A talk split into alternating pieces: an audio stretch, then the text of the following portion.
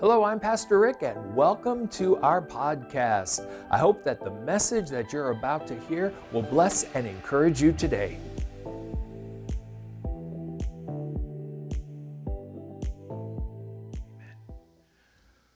This morning, I am really excited about the message that I'm going to bring.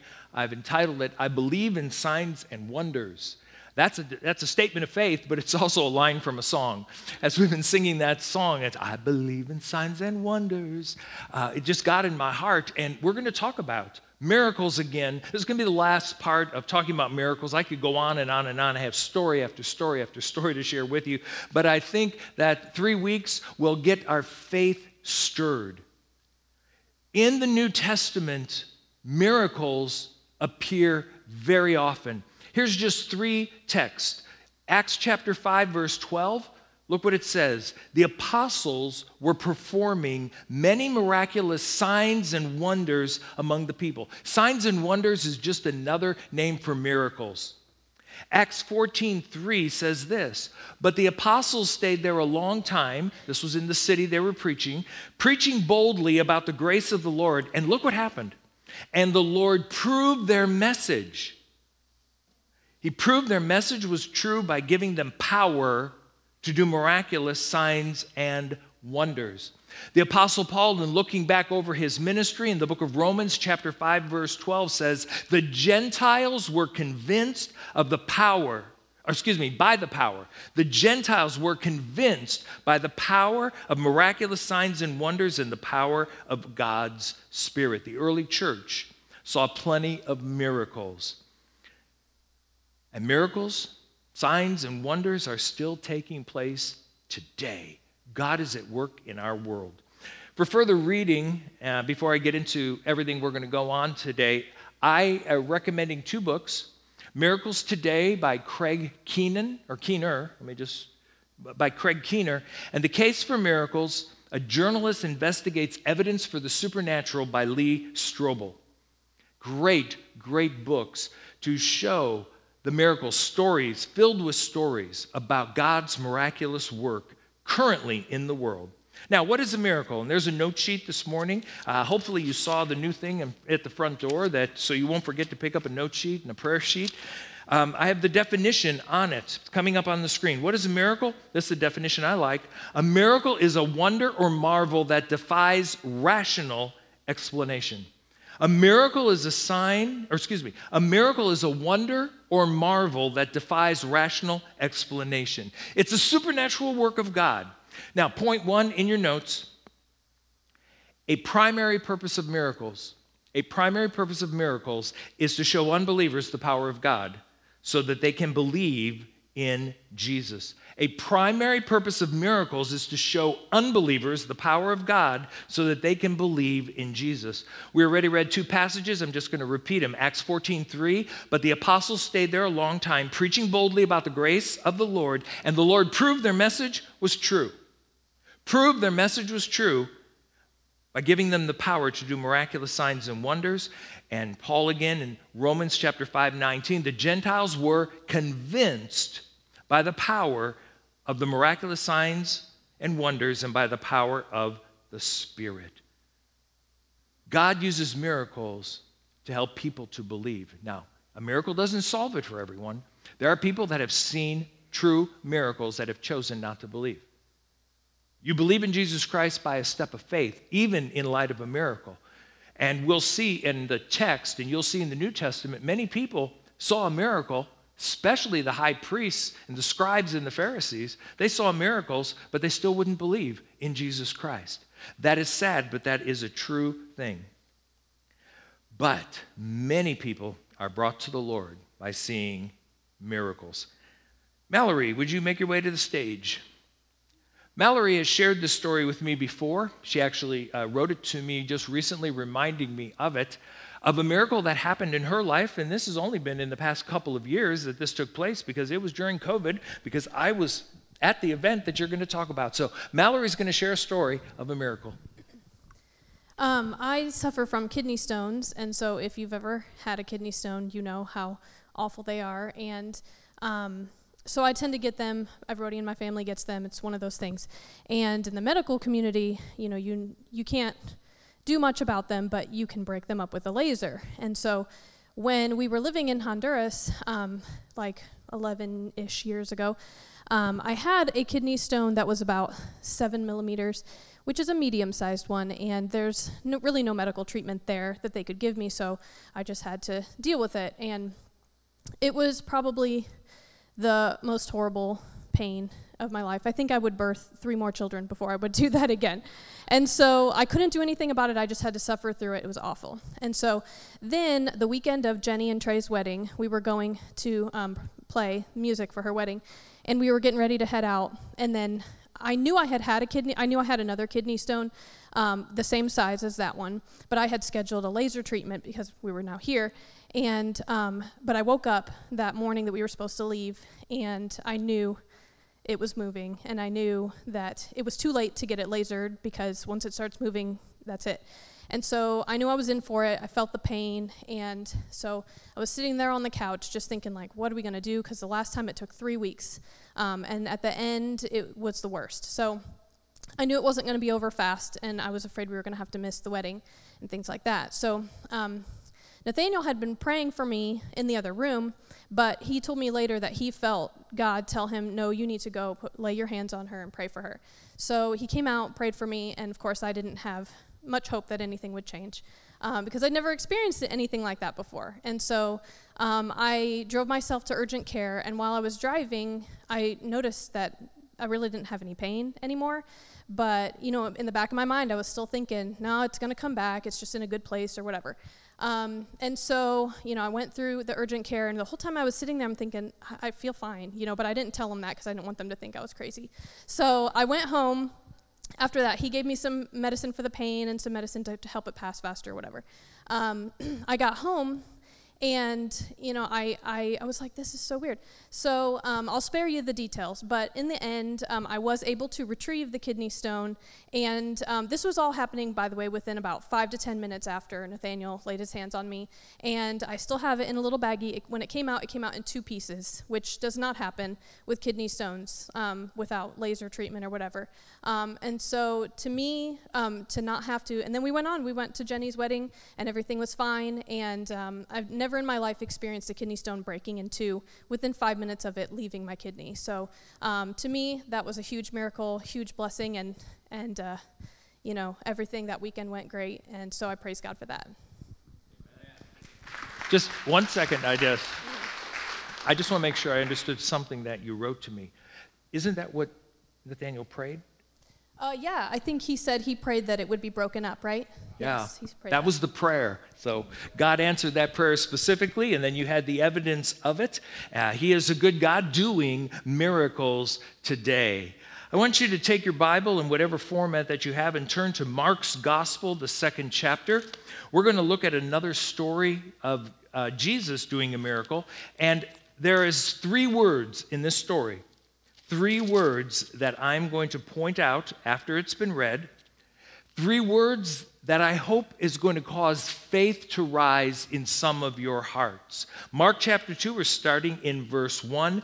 You probably have heard this story before. Maybe you've been aware of these three words, but when I started to study this again, those three words stood out to me, and it's one of the points that, in fact, it's one of the major points I'm going to be making this week about miracles.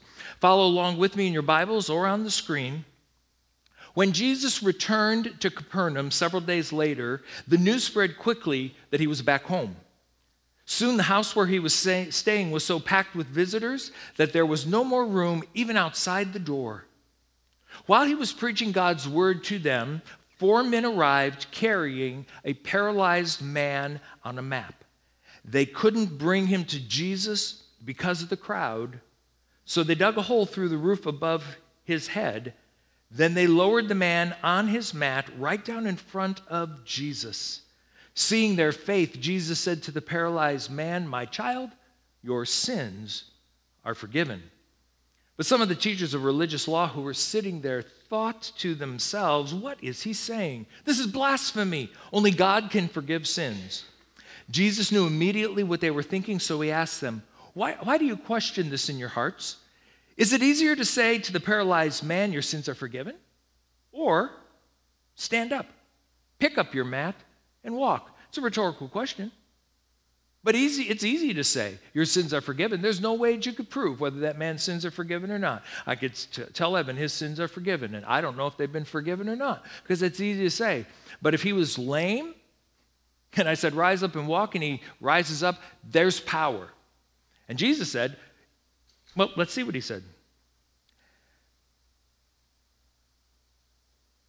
Is it easier to say to the paralyzed man, starting in verse 9 again, Your sins are forgiven, or stand up, pick up your mat, and walk? So I will prove to you that the Son of Man has authority on earth to forgive sins.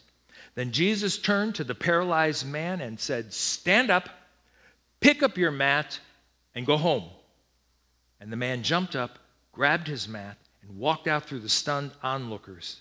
They were all amazed and praised God, exclaiming, We've never seen anything like this before. Let me just paint a little picture for you before I get to those three words. Just paint a picture. This man, this man was carried by four.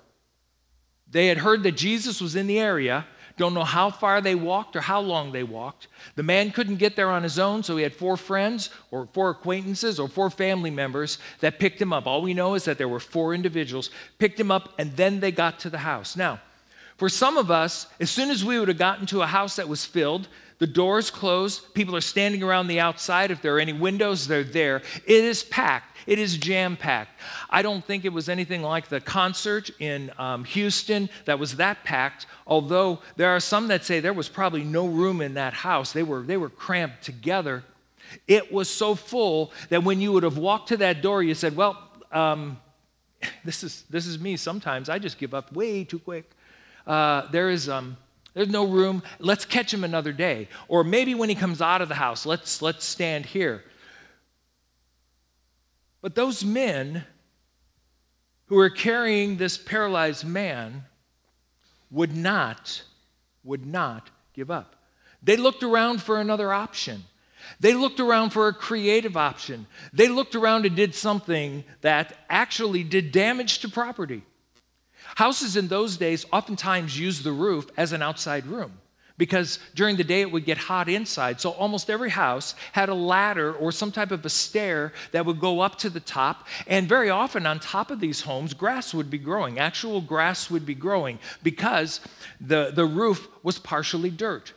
They got up on the roof, it was a strong roof, and they began to remove things that were in between rafters, joists. They built their roof similar. They would have these um, wooden beams that held up the rest, but you could actually take out between the beams all of the dirt and all of the other things. And as he took the things out, dirt was falling down in, and they opened a hole large enough. Now, this is my own personal opinion.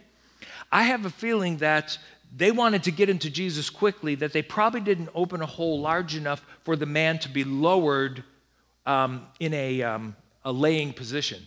This is my own personal opinion. And this would have been frightening for me if I was the man. I think they tied him in such a way and they made just enough of a hole that they could drop him down vertically not horizontally on the mat possibly they used what he was what he was on possibly they used robes but they got him down in front of jesus and now let's talk about the three words they got him in front of Jesus, and what did Jesus say? Coming up on the screen, three words seeing their faith. Seeing their faith. You say, what's so special about those three words? He didn't see the man's faith, he saw their faith. The four people that carried him's faith, and the man's faith, possibly, but definitely the four people that carried him, went to all of the extra effort to go on the roof, to cut a hole, to drop him down into a room that was just packed. They believed so much in what Jesus would do, they wanted to get their friend in front of him no matter what. And when Jesus looked at what was going on, the Bible said he saw their faith, not just the man's, but the man and the people that brought him. Now, This is our second point this morning, and this is a key point. This man received his miracle because of the faith of others combined with him. Point two, please. This man received his miracle because of the faith of others combined with him. You may be here today and you're saying, I just can't break through. Maybe you need to get some others around you praying and believing with you. Maybe you could be an other to someone else. You've been seeing someone who has been praying for a long time for something. Would you be someone that can help them to get to Jesus through your prayers? Jesus said, seeing their faith, that man was healed not just by his own faith, that man was healed by the faith of others. That is what brought him to Jesus. That is what got him his touch. And we can be that to one another. Uh, Kathy McNamee visited with me recently this week, and she told a story about one of her own healings. Happened a long time ago. Would you make your way to the platform, Kathy, and share with us what God did for you many years ago?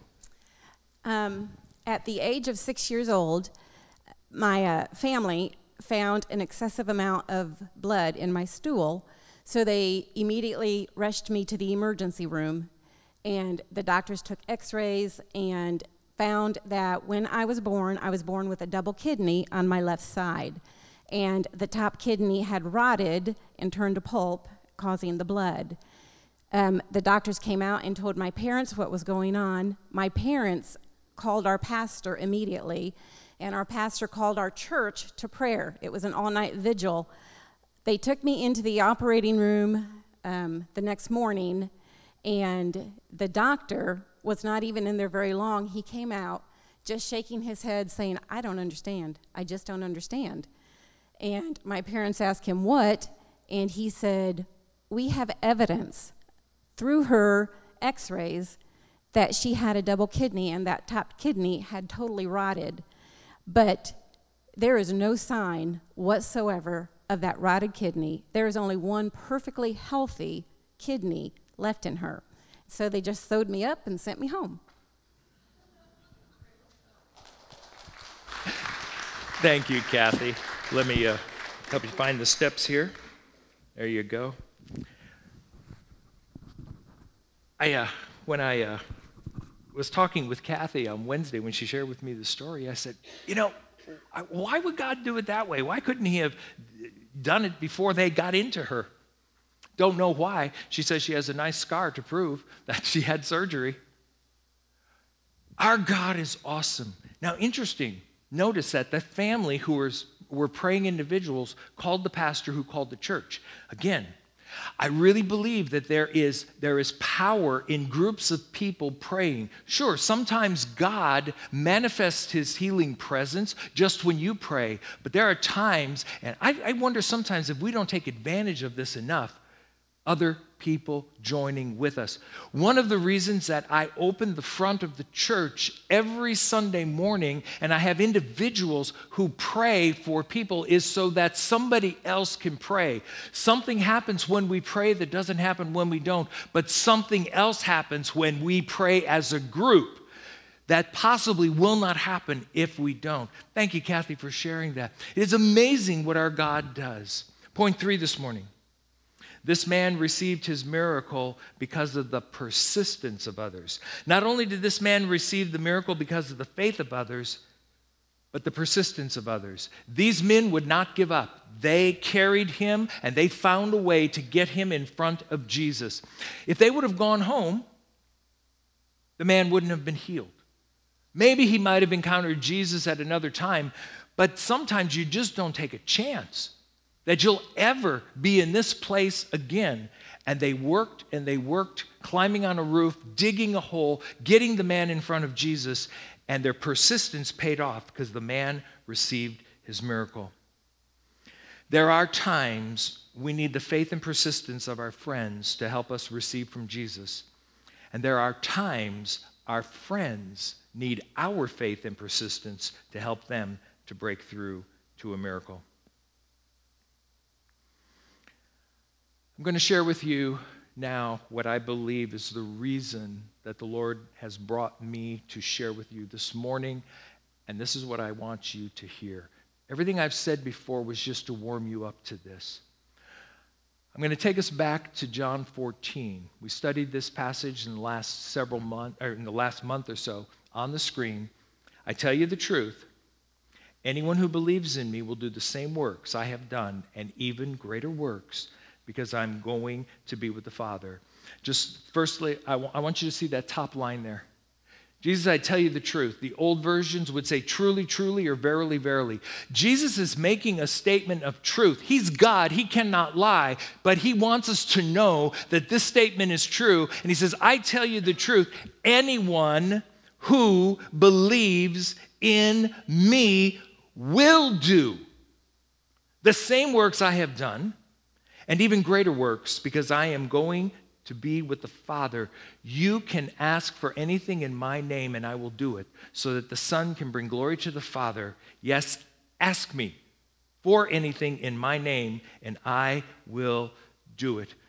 How many of you have believed, and no show of hands, because I think the, the, the, numbers are relatively small because they've been small for me. This has been stirring in my heart. How many of you have actually prayed for miracles? How many of you have really gone with faith for miracles? A friend laying hands on a friend, uh, praying for a financial miracle, praying for a, a miracle uh, in, in, in a child, praying for miracles. See, we know what the text says, but do we really believe the text? We know the text says, I tell you the truth, anyone who believes in me will do the same works I have done and even greater works because I'm going to the Father. Maybe I should ask it this way How many of you have done a greater work? How many of you have done even one of the works of Jesus? Has someone been divinely healed? Has someone received some type of miraculous touch? Way too often, we don't.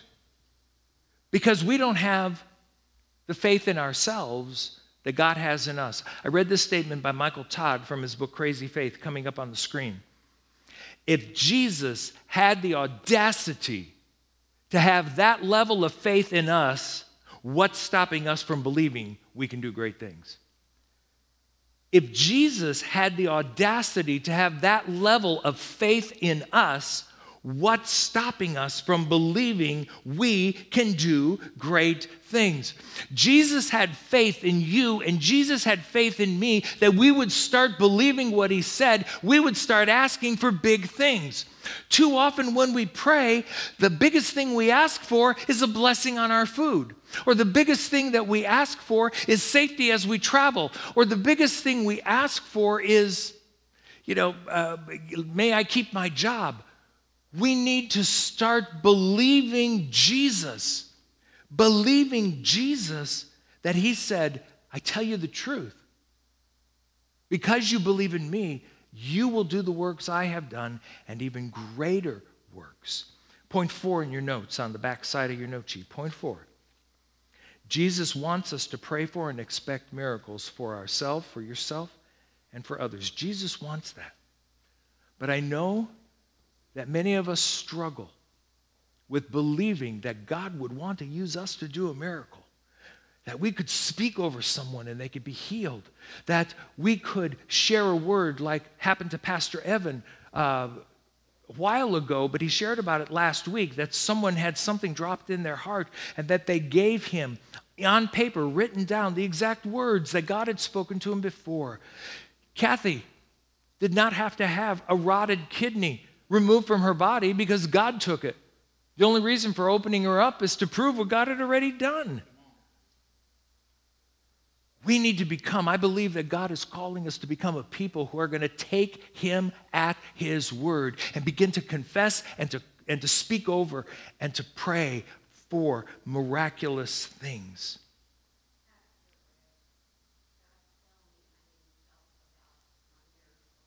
Um, because of the time that I have left, I'm sorry I, I, because I have something coming up right now. But I appreciate you wanting to do that. If you'll share it with me, possibly we could use it at another time.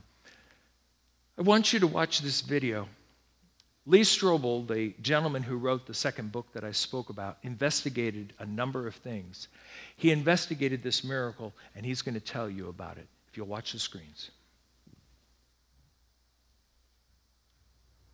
Now, my book talks about lots of, of, of, the documented miracles have taken place, but the one that I investigated that absolutely blew me away the most was a woman by the name of Barbara Snyder. I interviewed Barbara at length. We have extensive medical records from her uh, dating back many years from the Mayo Clinic and, and her other physicians.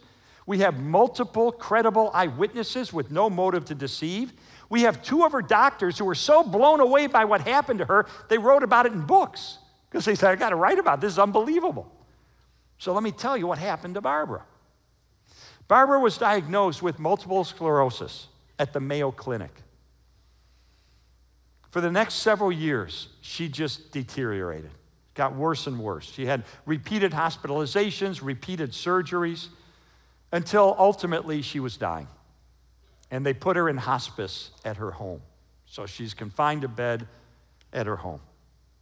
One of her physicians, Dr. Harold P. Adolph, a board certified surgeon who had performed 25,000 operations in his career, he called Barbara, quote, one of the most hopelessly ill patients I ever saw. Hopelessly ill. One of her lungs was non functional, the other was just inflated at 50%. A tube was inserted into her neck, and oxygen was pumped from canisters in her garage so she could breathe. She'd lost control of her urination and her bowels. She was legally blind. All she could see were, were sh- uh, gray shadows. Uh, a feeding tube was inserted into her stomach. She hadn't walked in like seven years, and so her legs had atrophied. Her muscles had, had, had, had, shrunken, and, and her legs atrophied. And, and she was curled up like a pretzel in her bed from her illness. Her hands were flexed so that her fingers were touching her wrists, and her feet were permanently flexed and extended. Her parents met with doctors, and they agreed there's nothing more medically that could be done. And they said the next time she contracts pneumonia, which because of her lung situation, she would contract it on a regular basis, they would not try to revive her because it would just prolong her inevitable death. Well, then one day, someone, a friend, called WMBI, which is the radio station in Chicago that's run by the Moody Bible Institute, a Christian radio station. And they said, Would you announce and, and just ask people to pray for Barbara. Barbara's on her deathbed. Um, she's really suffering. Um, would you please have people pray? And we know that a minimum of 450 Christians began to pray for Barbara. How do we know? Because they sent letters telling Barbara, We're praying for you. So, what happened? I'm going to let Barbara uh, describe to you what happened next, to tell you herself what happened on Pentecost Sunday with her friends who came to her to read her some of these encouraging letters that the people who were praying for her had written to her. So let's watch Barbara. June 7th, 1981, I'll never forget it. It was a day like any other day for me. That was one spent confined to bed, unable to breathe on my own, hooked up to machines, a tracheostomy tube in my neck, my arms curled up, my legs curled up. I lay there trapped inside my own body, is really how it felt. I had two friends over. They came over all the time. They were from my church. My church family never forgot me. Mm. So while they were there, I still remember exactly what they were reading when all of a sudden um, I heard a booming, authoritative, loud voice over my shoulder over here say, My child, get up and walk.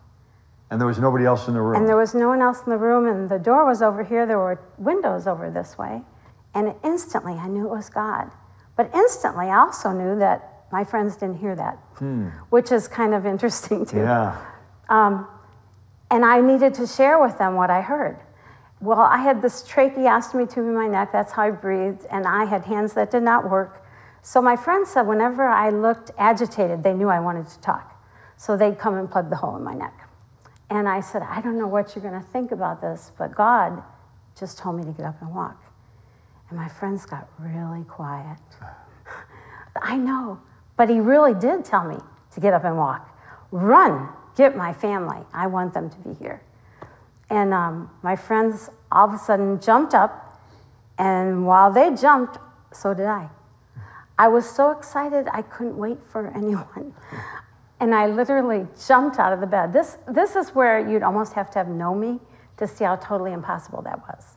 So this time, I remember reaching up and pulling my oxygen off my neck. I remember that. And then I jumped toward the voice. My friends are over here, but I jumped towards the voice. And as I jumped up, the first thing I remember isn't what I would think I would remember, but I jumped out of the bed and I looked and I saw my feet. They were flat on the ground, just like everyone else's, which sounds normal, but not for me. I had foot drops so badly I couldn't even wear slippers on my feet. They were so curled.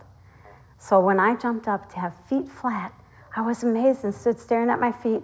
And when I did that, I jumped like this, and then I saw my hands, and they were open, and they never opened. And so now they were open, and I stood staring at them, and then it dawned on me I could see me.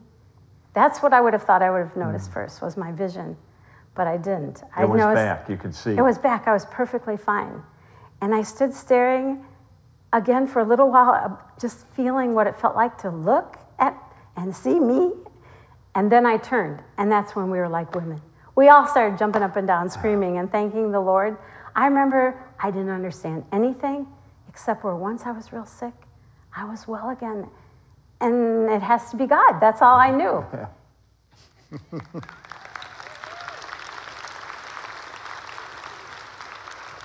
Barbara was instantly and thoroughly healed. Her eyesight was immediately restored. Her lungs immediately back to normal. Her mother came running into the room and fell to her knees and began to feel her calves. She said, Your muscles are back. Her muscle tone had returned instantly to her legs so she could walk after seven years.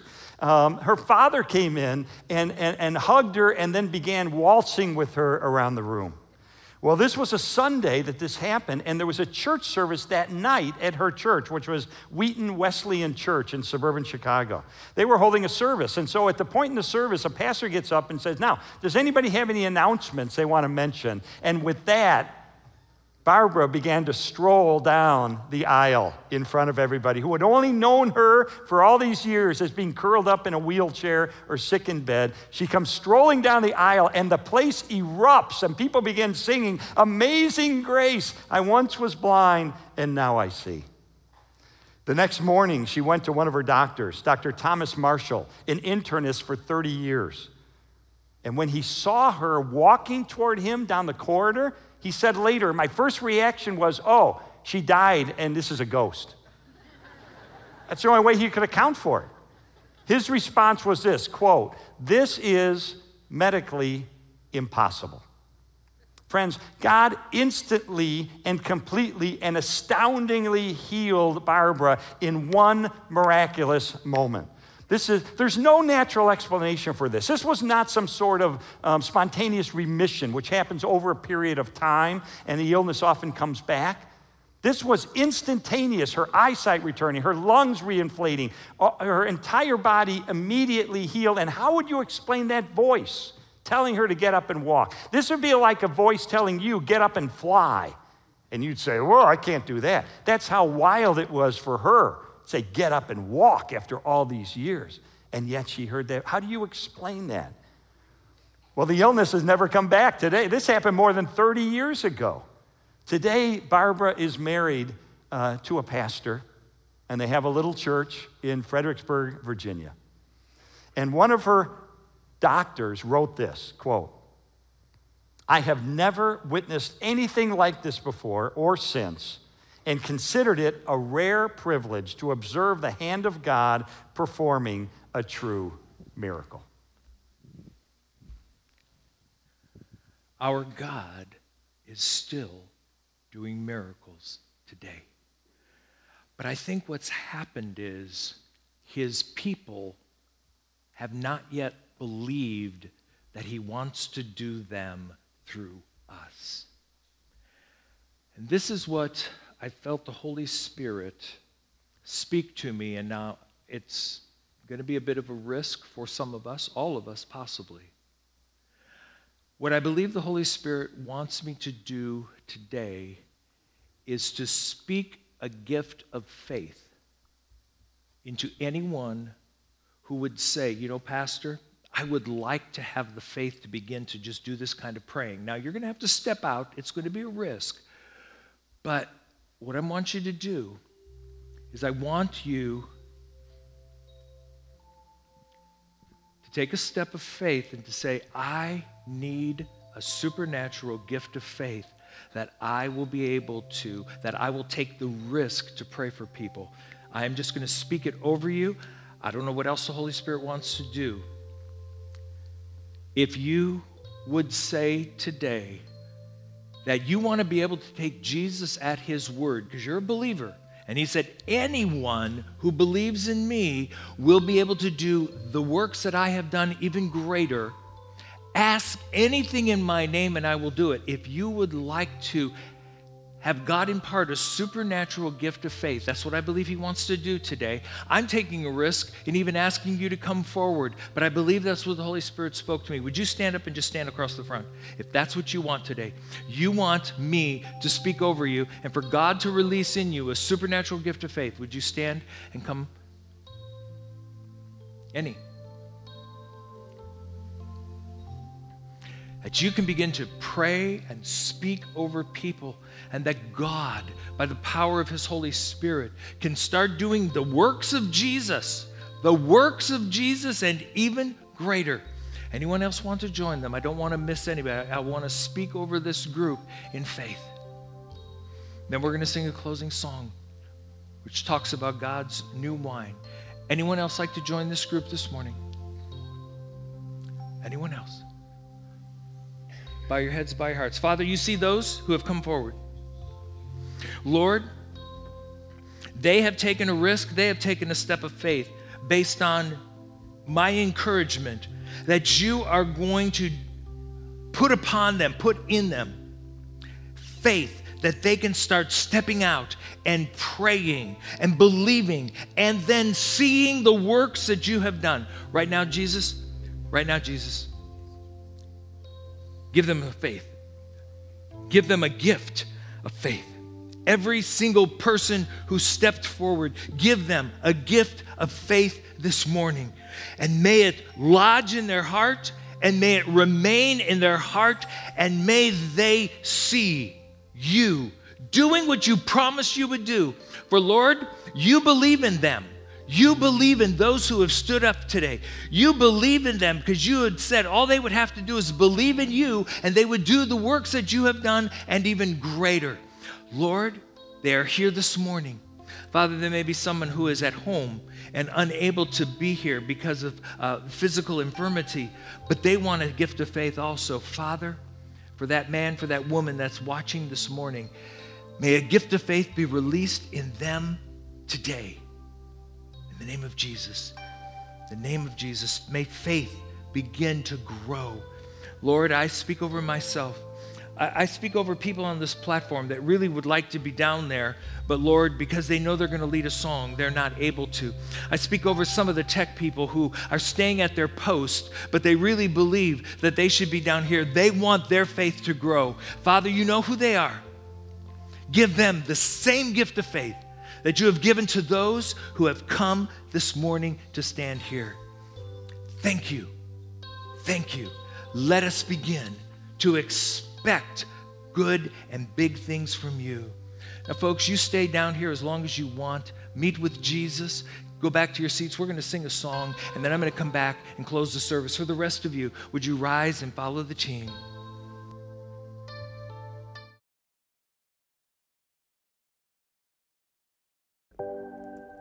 Thanks for joining us for this message from Columbus First Assembly.